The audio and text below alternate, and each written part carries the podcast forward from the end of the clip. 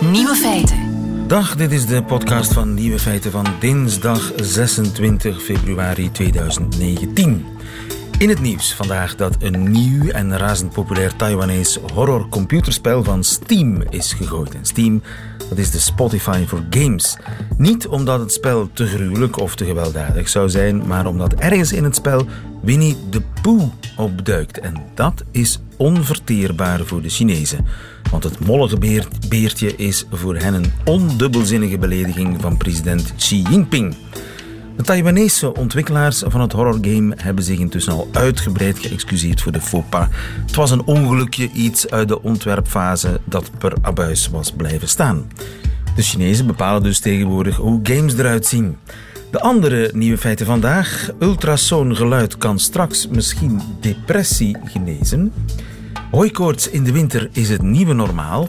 Goedele Liekes zorgt voor meer seksuele opvoeding op school in de UK. En Neerlandicus Mark van Oostendorp vindt dat Vlamingen vaak weinig respect hebben voor de manier waarop Nederlanders praten. De nieuwe feiten van Arnoud van den Bossen hoort u in zijn middagjournaal. Veel plezier. Nieuwe feiten. Radio 1. De kans bestaat dat depressie ooit behandeld kan worden met geluid. Lennart Verhagen, goedemiddag. Een hele goede middag. Lennart, jij werkt in uh, Oxford op de afdeling experimentele psychologie en je bent aan het onderzoeken of je hersenen kunt stimuleren met geluid. Welk geluid is dat? Ja, dat klopt. Wij gebruiken ultrasoongeluid. Dat is geluid met een hele hoge frequentie die we ook dus zelf niet kunnen horen. En is dat getest op mensen al, dat ultrasoongeluid? Nou, um, in Amerika al wel. We gebruiken natuurlijk ultrasoongeluid heel vaak. Als we bijvoorbeeld willen kijken, een plaatje willen maken van een baby in de buik. En heel veel mensen zijn daar bekend mee. En in dit geval gebruiken wij ultrasoongeluid om de hersenen te stimuleren. En dat, sinds een aantal jaar zijn mensen dat voorzichtig gaan proberen in mensen. Maar ons eigen onderzoek was in apen. Apen. En dus dan hou je zo'n stick die uh, ultrasone geluidsgolven produceert, geluidsgolven die je niet kunt horen, tegen de kop van zo'n aap. Ja, dat klopt. Het is eigenlijk heel simpel. Het is dus gewoon een luidspreker. Maar het specifieke hier, wij focussen het geluid. Normaal gesproken gaat geluid alle kanten op, maar wij kunnen met een lens heel precies sturen en heel precies mikken op een hersengebied waar wij het willen. En hoe reageren die apen daarop? Nou, uh, nu in het begin van het onderzoek waren de apen gewoon aan het slapen. Um, dus die bleven lekker doorslapen. Maar wij konden wel tegelijkertijd hun hersenactiviteit meten. En we zagen dat als wij hun stimuleerden, specifiek dat hersengebied tot wel twee uur lang van activiteit was veranderd. Van activiteit veranderd, bedoel je dat uh, verhoogd, verhoogde activiteit? Nou, ik, ik ben um, heel specifiek wat voorzichtig hierin, omdat het aan het begin van het onderzoek is. Maar waar het op lijkt, is alsof we eigenlijk de activiteit hebben onderdrukt voor een uh, tijd lang. Oh, dus je kunt hersenen bij wijze van spreken uitschakelen. Ja, nou, als ik eerlijk ben, dat zult u mij niet horen zeggen. Ik heb het daar graag dus over moduleren of veranderen. Want echt uitschakelen, dat is best wel heftig. Een heel hersengebied volledig uitzetten. Ja, en dat hebben we hier ja, gezien. Dat is eigenlijk dood, hè? Als iemand zijn hersenen zijn uitgeschakeld, dan is hij dood. Precies. Dus dat zijn te grote woorden. Maar toch, dat je met geluid de hersenen kunt uh, stimuleren, is niet het goede woord, maar ontstimuleren. Oh ja. Welke mogelijke toepassingen zou dat eventueel kunnen krijgen? Nou, wij zitten specifiek, ontwikkelen deze techniek voor de toepassing in de psychiatrie en de neurologie. In veel gevallen hebben bijvoorbeeld mensen die last hebben van depressie of van angst, zouden we eigenlijk heel diep in de hersenen willen stimuleren om bepaalde hersengebieden tijdelijk te onderdrukken. Dat zou hen kunnen helpen bij behandeling, als ze bijvoorbeeld dwanggedachten hebben. Ja, of want dat zijn eigenlijk hersenen die op hol slaan, in veel gevallen. Ja, bijvoorbeeld. Ja, angsten, depressie. Dat is de, de molen, je molen die doordraait. En met, met die ultrasone geluiden zou je eventueel ja, dat, dat doordraaien kunnen stoppen. Maar je zegt het is een tijdelijk effect. Is dat niet jammer? Nou, ik ben daar zelf eigenlijk wel blij mee. Als het een blijvend effect is, dan betekent het ook dat het dus een structurele verandering heeft en we de hersenen echt hebben aangepast. Wij willen het hier wat voorzichtiger doen. Maar we moeten ons, als we het hebben over psychiatrische stoornissen zoals depressie, in veel gevallen bestaat er al uh, een behandeling bij de psychiater of bij de psycholoog. En wij proberen die te versterken, die te verbeteren, dat de behandeling beter aanslaat. Het is eigenlijk een alternatief voor pillen. Nou, misschien wel. En we weten dat pillen eigenlijk maar een klein beetje werken en heel veel bijwerkingen hebben. Want die beïnvloeden je hele hersenen en je hele lichaam. En wij proberen specifiek naar kleine gebieden. Alleen de gebieden die zijn aangedaan. Ja, maar we zitten nog in de aapfase. eh, Dus dat zal nog wel een poosje duren voor we zelf met zo'n ultrasonestick eh, aan de slag kunnen. Nou, ik hoop er eigenlijk later dit jaar mee aan de slag te gaan. Oh, oké. Dus je hebt al deze- proefkonijnen. Nou, ehm, we, we, we pakken het nog rustig aan. Maar de techniek wordt al al toegepast. Ultrasoongeluid, omdat het al miljoenen mensen het hebben gehad op hun buik om een baby te bekijken. Weten we heel goed wat veilig is en wat niet veilig is. En er zijn al honderden, duizenden mensen in Amerika die het hebben gehad op een hele korte duur. Dus waar de effecten maar één seconde lang duren. En dat is ook met hersenen. Ook met hersenen. Ja. En wij hebben nu een protocol ontwikkeld waarin de effecten tot wel twee uur lang duren. En dat betekent dat we in een tijd komen die heel relevant is voor behandeling. Ja, ja, dus het wordt echt spannend. Ja, volgens mij wel. Lennart Vragen, dankjewel en veel succes. En Hans op de hoogte. Goedemiddag. Hartelijk dank. Een hele fijne dag. Nieuwe feiten. Zondagavond is begonnen. Niezen, tranerige ogen, snot. Ik dacht eerst lap, verkouden, maar ik had die ochtend gefietst. Arnold van Vliet, goedemiddag. Goedemiddag. Van de Wageningen Universiteit in Nederland. Jij weet alles over hooikoorts. Is het niet een beetje vroeg voor hooikoorts? Ja, het is een heel bijzonder jaar eigenlijk als we kijken naar eh, het pollenseizoen. eh, de pollen die de hooikoorts veroorzaken. Ehm, op dit moment hebben we hele hoge concentraties in de lucht. Inderdaad heel vroeg, heel hoog.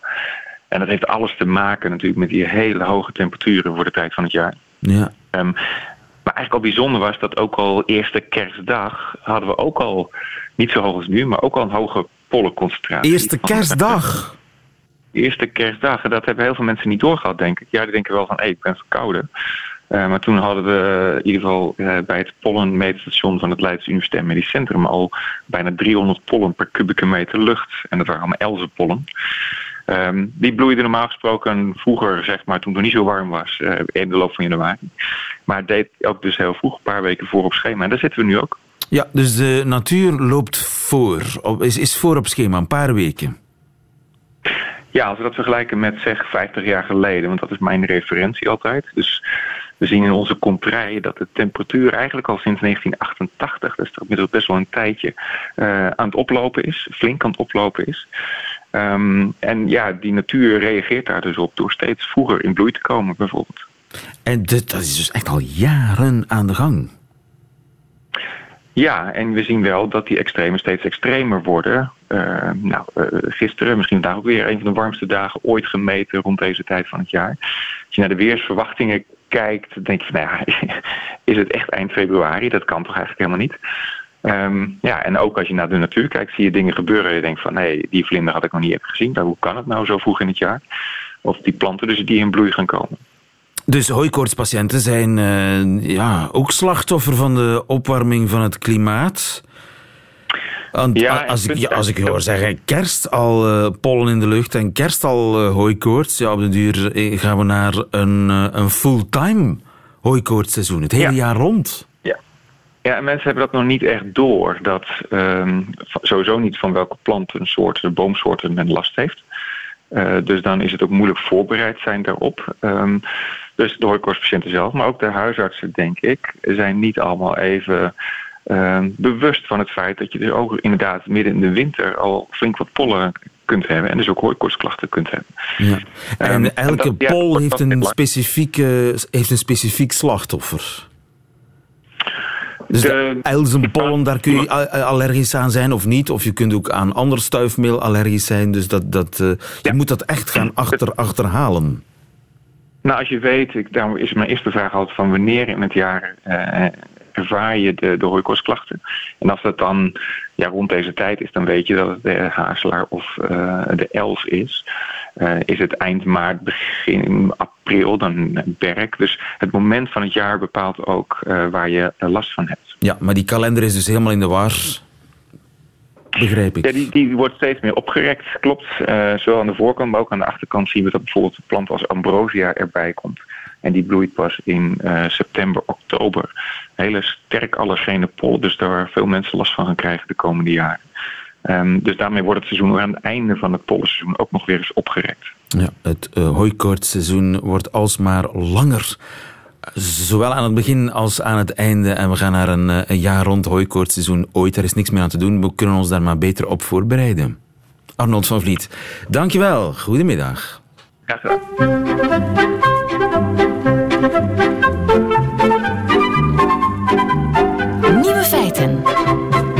Dag Goedelen. Dankzij jou, Goedelen, krijgen Britse kinderen vanaf volgend jaar verplicht seksuele opvoeding op school.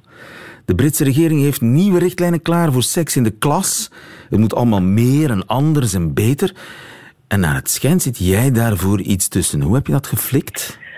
Ja, we hebben in ieder geval toch een steentje mee verlegd in die rivier. Het is zo dat in mijn programma Sex in Class, wat ik voor de UK gemaakt heb, dat we eigenlijk op het einde van die reeks een heel curriculum hebben samengesteld. Uh, van wat moet er op welke leeftijd gedoseerd worden, wat zou idealiteit, want dat is natuurlijk een droomscenario. En dat hebben we bij de minister van Onderwijs gaan afgeven. En de organisatie Brook, waar ik mee samenwerkte, die uh, hebben daar heel erg blijven aan trekken. En nu heeft het ministerie daar toch voor een stukje rekening mee gehouden. En natuurlijk is ons droomscenario niet helemaal gevolgd. Maar wat wel sterk is, dat zij bijvoorbeeld seksuele opvoeding willen en durven gaan geven in de kleuterklas al. En dat is toch wel knap. Dat is toch wel knap. Even luisteren naar die, die, een fragmentje uit die... Voor Channel 4 heb je dat gemaakt, een jaar of vier geleden. Ja, openbaar. See there? When I'm done here, that will say number one in sex education. Back in Holland, where Hoedelen normally works, sex education is core to the curriculum, including lessons on relationships and pleasure. Over here, only safe sex and reproduction are compulsory.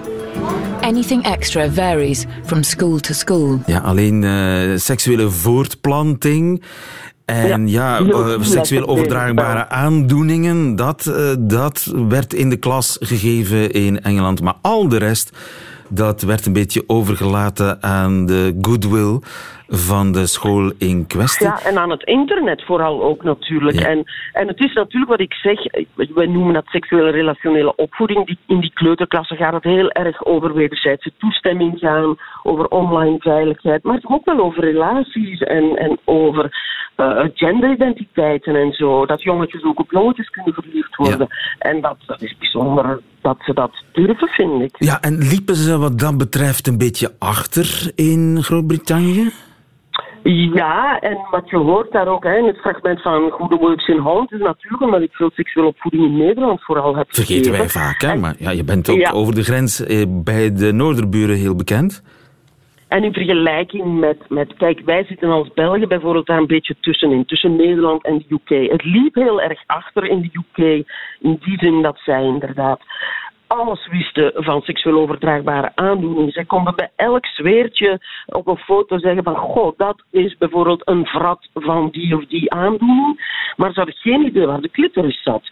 Dus het stukje seksueel plezier, en laat ons eerlijk zijn, dat blijft een moeilijk punt in de seksuele opvoeding. Hoewel de Wereldgezondheidsorganisatie daar heel duidelijk over is. Je moet voor goede seksuele opvoeding ook durven praten over seksueel plezier. Want anders gaan jongeren alsnog op, op andere uh, manieren hun informatie ja. gaan zoeken. En jij hebt de, de Engelsen getoond hoe dat moet. Want in Sex in the Class liet je de leerlingen zelfs uh, redelijk expliciete opstellen schrijven en voorlezen ja. in de klas.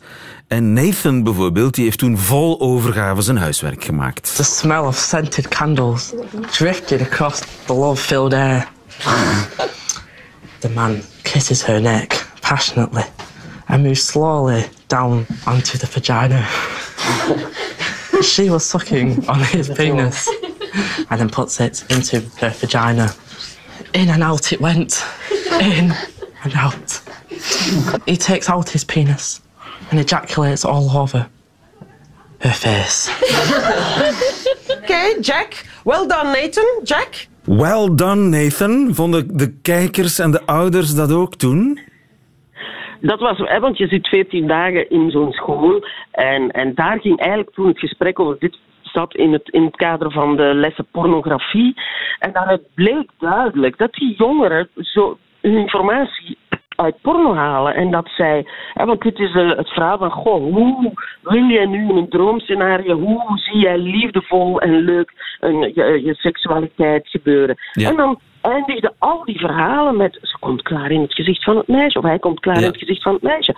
En, en dat was natuurlijk eh, een beetje de bedoeling van die les van ja jongens, waar halen jullie die informatie? Ja, ja, ja, ja, Dus, eh, Bleek dat ze allemaal heel pornografisch ingesteld waren. Ja, ja. Dat, dat en als je dan gaat eh, uitleggen, want ze zitten daar natuurlijk te lachen en dan gaan we verder in van ja, waarom doen ze dat in porno en, en meisjes? En dan hebben we echt nog een week werk gehad om die meisjes te empoweren, sterker te maken. Zodanig dat, want wat vinden jullie daarvan? Je, hoort ze lachen. Ze durven op dat moment nog niks zeggen, want ze denken, ja, die jongens die weten het wel allemaal, die zitten zoveel te kijken. Dus, en dat is ook een van de redenen waarom ze in de UK nu zeggen van kijk, we moeten vroeg beginnen met seksuele opvoeding als een soort tegengewicht, want anders gaan ze toch de informatie op het internet zoeken. En dat hoeft niet nefast te zijn, Ja. zolang je maar goede seksuele opvoeding daar tegenover stelt. En dat doen ze in Nederland bijvoorbeeld heel goed. In Vlaanderen zijn er ook scholen die dat doen hoor, maar ehm, we zijn nu trouwens, we zitten in een goede fase in Vlaanderen. We zijn bezig met een, een verplichte eindtermen op te stellen voor de eerste graad. Gaan die in september al van start. Dus dat je verplicht bent om seksuele opvoeding te geven in de scholen. Eh, wat daar inhoudelijk in zit, dat zijn ze nu voor de eerste graad aan het uitwerken. En zo komt er elk jaar een nieuwe bij. Maar het begint inderdaad wel maar bij de eerste graad. Dus geen Ja. kleuterklasjes Dus bij nog niet. eh, Engeland gaat nu een beetje... Dat is de wet van de remmende Ja, voorsprong. Hè? ja. Ze, hadden, ze hadden eerst achterstand, toen kwam Goedelen. Die da- da op een hele chockerende manier... Want ik neem aan dat ook dat fragmentje van dat, dat, ja, die pornoverhaaltjes voorlezen in de klas... dat dat niet onopgemerkt is voorbijgegaan bij heel wat ouders. Nee, maar het, het goede was dat je in, in de UK toch wel heel moedig... Wij stonden op de eerste pagina van The Times, The Guardian... van wauw, top, dit moeten we... Kunnen we die vrouw klonen? Omdat ze echt duidelijk zagen wat het effect was en hoe nodig dat is. En die moedige media heb je natuurlijk ook nodig, hè, zoals wat jij nu daar durft over te spreken. Wij hebben het voorstel gedaan om bij VRT iets soortgelijk te doen. Die zeggen, nee, nee, die controverse gaan we niet aan. Dat vind ik jammer, want ik vind dat dat soort seksuele opvoedingsprogramma's, al is het maar om aan te tonen, dat dat toch bij onze openbare omroep eh, hoort. Dat is nieuws voor mij wat je daar vertelt. Dus je Ja, had een ja. En dat is... We hadden een eh, voorstel om die seks in class ook eh, bij, bij, ja, in, in Vlaanderen te doen, op één of op Canvas. En we kregen een mail terug van, nee, dat is te controversieel, dat doen we niet. te controversieel voor de. VRT, niet voor eh, Channel 4. Ja, ja, Channel 4 is ook openbare omroep trouwens. Hè. Dus ik vind dat wel jammer, want, want de mensen, en ik begrijp dat er heel veel tegenstand tegen is. Ja, lieve, dat weten we al van in de tijd van de lieve lust.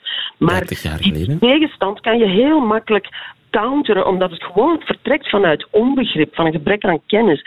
Kijk, heel veel mensen denken dat door over seksualiteit te gaan praten, dat jongeren sneller aan de seks gaan. En het tegendeel is bewezen. En wat ook bewezen is, dat ze daardoor minder kans hebben om zelf het slachtoffer of dader te worden van seksueel grensoverschrijdend gedrag.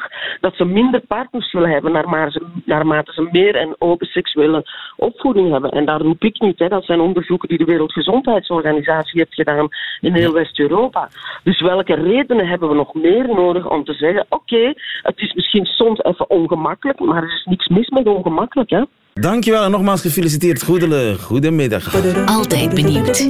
Nieuwe feiten. Nederlanders hebben geen respect, laat staan interesse voor de taal van de Vlaming. Dat vinden veel Vlamingen tenminste. Maar dat klopt niet, zegt Neerlandicus Mark van eh, Oostendorp op zijn blog.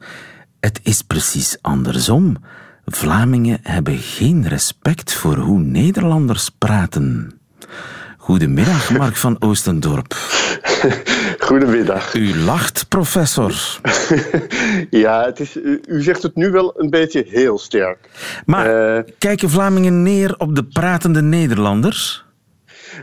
mm, ja, het is een soort mengeling met een oude ingebakken neiging om te denken dat zoals wij praten, dat dat toch misschien wel de echte norm moet zijn. En dan tegelijkertijd grote treurnis over het feit dat wij zelf ons daar niets van aantrekken en helemaal niet meer praten zoals eh, eh, jullie 30 jaar geleden. Maar geef daar eens een voorbeeld van, van een Vlaming die schampert op de Nederlanders. Uh, nou, neem een willekeurige Vlaming en vraag een Nederlander na te doen. En uh, een van de dingen die de mensen zullen doen, uh, bijvoorbeeld de columniste Anne Kramer, die ik enorm waardeer, een enorm goede columniste van, van De Morgen, en die tegenwoordig ook schrijft voor de website van VRT Taal. Die kan het dan niet laten om, ook als het daar helemaal niet over gaat, om eens te zeggen uh, de vijand van mijn vijand is mijn vriend. Dus met F in plaats van V's uh, geschreven. Zoals de Nederlanders plegen te zeggen. Ja, ja, ja. ja. En omgekeerd zou dat nooit gebeuren, dat een Nederlander zich op die manier laatdunkend uitlaat over de taal van de Vlamingen. Inderdaad, als ik me het omgekeerde probeer voor te stellen, dat uh, iemand in een Nederlandse krant of op een Nederlandse website iets schrijft over taal in het algemeen, en dan opeens gaat zeggen, ja, die Vlamingen, ha, ha, ha, die zeggen altijd dit of dat. Dat, dat ja, ik, ik geloof niet dat dat bestaat. Nee. Mensen zouden ook niet begrijpen waarom je dat zou doen. Maar dat misprijs is volgens jou een verkapt minderwaardigheidsgevoel? Ja, ik vermoed dat het daar toch wel mee te maken heeft. Dus dat het toch een beetje is het verwerken van... Uh, ja, we hebben die mensen altijd als model genomen... En nu blijken ze zelf ook eigenlijk helemaal niet zo modelmatig te praten. Dus het is een soort bevrijding dan. Ja. Nu, uh, veel Vlamingen voelen zich inderdaad onzeker hè, in een gesprek met een Nederlander. Ja, dus ik denk, dus het belangrijkste verschil tussen Vlamingen en Nederland, Nederlanders ten opzichte van het Nederlands is toch wel dat eigenlijk iedere Nederlander vindt dat zoals hij praat, dat dat Nederlands is. En ook goed Nederlands. En ook wat je de hele dag uh, doet, dat dat goed Nederlands is. Dus, de vanzelfsprekendheid. Het is vanzelfsprekend. Wij hebben ook niet het equivalent van het woord tussentaal, bestaat bij ons helemaal niet. Ik denk niet dat het equivalent van het verschijnsel niet bestaat. Dus informeel praten en een beetje regionaal gekleurd. Hollands is dat natuurlijk bij ons vaak dan uh, praten. Dat bestaat wel, maar wij hebben daar geen apart woord voor. Wij noemen dat ook Nederlands. Uh, Terwijl voor, voor jullie, Vlamingen, is het toch uh, het Nederlands iets om naar te streven. Ja. Dus iets, iets wat net misschien altijd een beetje boven je ligt. Ja. En dat zijn twee heel verschillende manieren van uh, ja, over taal denken, of misschien zelfs wel taal voelen. voelen uh, wat de taal is. En dat maakt het denk ik zo moeilijk om elkaar over en weer te begrijpen. Ja, maar wij komen van ver, hè, meneer? Uh, ja, maar... Ik mijn, mijn ouders bijvoorbeeld, die spraken alleen dialect. Zeker. Uh, ik, van mij bestaan opnames toen ik vier jaar oud was... dat ik heel plat Rotterdams uh, sprak. Ja. en, maar ik zou vooral maar zeggen... Praat, dat is... Spraken jouw ouders alleen plat Rotterdams? of konden nee, ze beide? Mijn, mijn, vader, mijn, mijn, vader die kon heel erg goed beide. Mijn vader was zo iemand bij wie je, als, als hij aan de telefoon sprak, je kon horen met wie die sprak. Ja, ja. dus uh, hij kende heel veel verschillende soorten Nederlands en hij past het altijd aan aan zijn uh, gesprekspartners. Dus ja, want nee, dat, de Vlaming spreekt waar. gewoon nog niet zo lang Nederlands. We spraken vroeger dialect of Frans. En dus kijken wij naar grote broer in Nederland en vragen: ja, help ons een beetje, laat ons niet los. Maar jullie geven meestal niet thuis. Dat is eigenlijk het probleem. Dat, dat, ik denk inderdaad dat dat is precies het probleem. Dus jullie uh, uh, kijken naar ons. Het Nederlands heeft een beetje de plaats ingenomen van, van het Frans. En het, de Franse taalcultuur is enorm centralistisch. Dus ook in Frankrijk hebben de meeste mensen het gevoel dat ze niet goed Frans praten, omdat ze niet zo praten zoals de, de gegoede klasse in Parijs. Um, en daar werkt die taalcultuur dus. Maar als je zo'n taalcultuur, dus van dat kijken naar de grote broer, zoals jij het noemt, uh, neemt en, die, en als die grote broer dan Nederlanders zijn die zomaar doen wat ze, wat ze willen, die alles wat ze zelf zeggen eigenlijk allemaal goed vinden, dan krijg je dus de ongelukkige situatie waar we nu in verkeren. Maar zou jij ons aanraden om dan voortaan minder naar grote broer Nederland te kijken en ons eigen Vlaamse taalpotje koken? Amai, awel, merci, uh, schoolmeesters buiten, Hollanders buiten. Zelf een nou, eigen taaltijdschrift beginnen, ons Vlaams? U stelt deze vraag op een enigszins suggestieve manier. uh, maar uh, want ik denk dat je dat kan doen. Dus ik zou inderdaad pleiten voor meer zelfbewustzijn. Uh, mijn collega Stefan Grondelaars, die heeft, ik geloof vrijdag, nog een geruchtmakend stuk in de Standaard geschreven. Dus hij is mijn collega in Nijmegen, maar hij is een Vlaming. Hij woont ook in Vlaanderen. waarin hij ook oproept dat de VAT iets meer vrijheid uh, geeft. En eigenlijk dat beleid ook meer maakt zoals het nu is. En dat hoeft natuurlijk niet meteen te zijn amai de hele tijd. Dus dat kan gewoon jullie Nederland zijn. Maar daar zelf bewust in zijn en zeggen... ah, die Nederlanders zeggen nu zeggen het op die manier, wij zeggen het op een andere manier. Uh, ik denk dat dat uiteindelijk zelfs de taalunie, zelfs die eenheid van die twee talen ten goede kan komen. Ik kan zeggen, we hebben twee standaarden die allebei sterk zijn, die allebei uh, waardevol zijn. Maar zo twee luizenmoeders, is dat niet raar? er is een Vlaamse versie van de luizenmoeder. De twee luizenmoeders, dat is, dat is, ja, dat is een heel wonderlijk verschijnsel. Uh, er is een Vlaamse versie van de, van de luizenmoeders bij de VTM. Uh, in Nederland is het op de publieke omroep uitgezonden. De tekst is vrijwel identiek in dit geval. Dus het gaat eigenlijk niet om de taal. Ja, de, de juffrouw op school zegt een gelukkige verjaardag in de Vlaamse versie en van harte gefeliciteerd in de Nederlandse uh, versie. Maar moeten we dat ja, toejuichen? Nee, dus dit, dit lijkt mij onzin. Kijk, het model lijkt mij eigenlijk meer een van de Scandinavische landen. Dus iedere uh, Zweed kan een Deen verstaan. Die gebieden liggen Die een beetje zijn best doet. Die een beetje zijn best doet. Die een best, Om, het omgekeerd gaat het beter. Omgekeerd, omgekeerd is, het nog, is het dan nog makkelijker. Uh, maar wat men meestal doet is uh, de eigen taal spreken. Chacun uh, sa langue. Tegen elkaar. Ja. En um, ja, waarom niet? dus ik denk... De, dus, um, het, het, is een, het is een heel wonderlijke uh, situatie waarin we verkeren twee buurlanden die natuurlijk zoveel gemeen hebben. Dat zie je ook aan de luizenmoeder. Hè? Dat is, want dat is, ja, het zijn dezelfde dingen waar je om lacht. Het zijn dezelfde grapjes. Het is dezelfde uh, vreemde cultuur die er in dit geval op scholen is. En uh, er is het bekende woord over het Engels, hè, over Engeland en Amerika. two countries separated by the same language. En dat is eigenlijk een situatie waarin wij nu ook verkeren. Dus juist doordat we dezelfde taal willen eisen dat we dezelfde taal spreken, groeien we uit elkaar. Zo zou je het ook kunnen zien. Ja, maar uh, een beetje meer Vlaams taal zelfbewustzijn zou geen kwaad kunnen. Maar twee aparte luizenmoeders, dat is misschien een brug te ver. nee, dat, dat geld kun je echt beter besteden aan een mooie, nieuwe uh, eigen Vlaamse serie maken. En die dan ook uitzenden op de Nederlandse tv. Zonder ondertitels graag. En dan zonder ondertitels, dat zou ik ook zeggen. We zijn er nog niet helemaal uit, maar het blijft een, een spannende discussie over onze taal. Dankjewel, professor Nederlands in Nijmegen, Mark van Oostendorp. Goedemiddag. Goedemiddag. Radio 1. Het middagjournaal, deze week bijgehouden door komiek Arnoud van den Bossen. Benieuwd wat 26 februari voor hem heeft gebracht. Nieuwe feiten. Middagjournaal.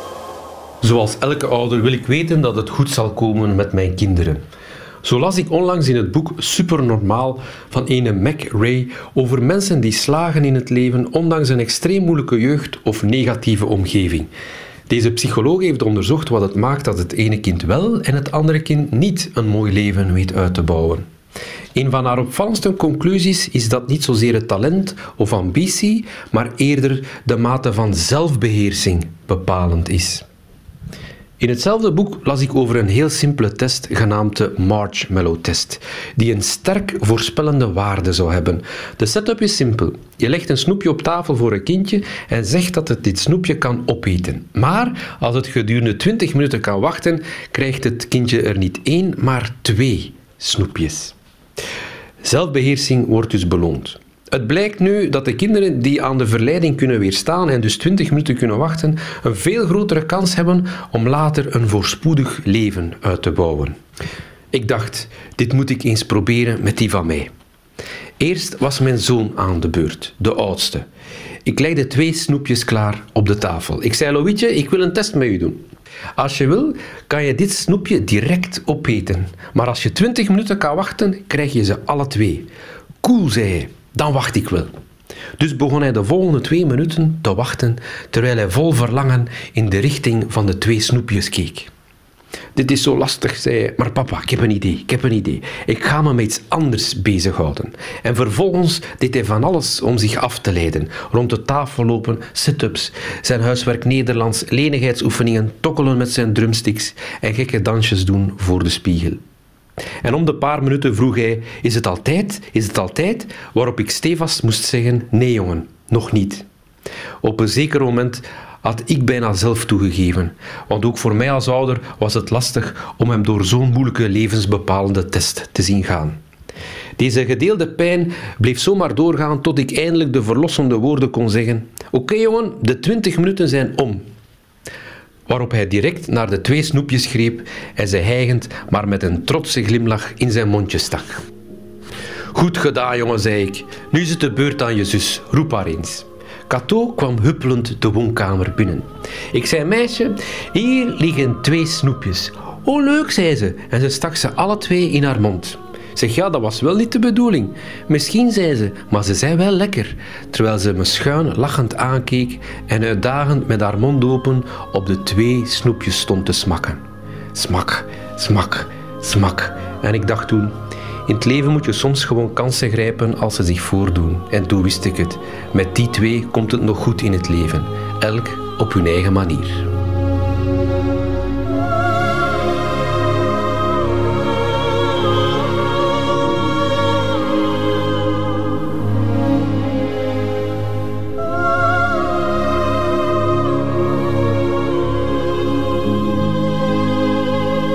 Stand-up comedian Arnoud van den Bossen in het middagjournaal. Meteen het einde van deze podcast, maar u vindt er nog veel meer op radio1.be en op de gebruikelijke podcastkanalen. Tot volgende keer.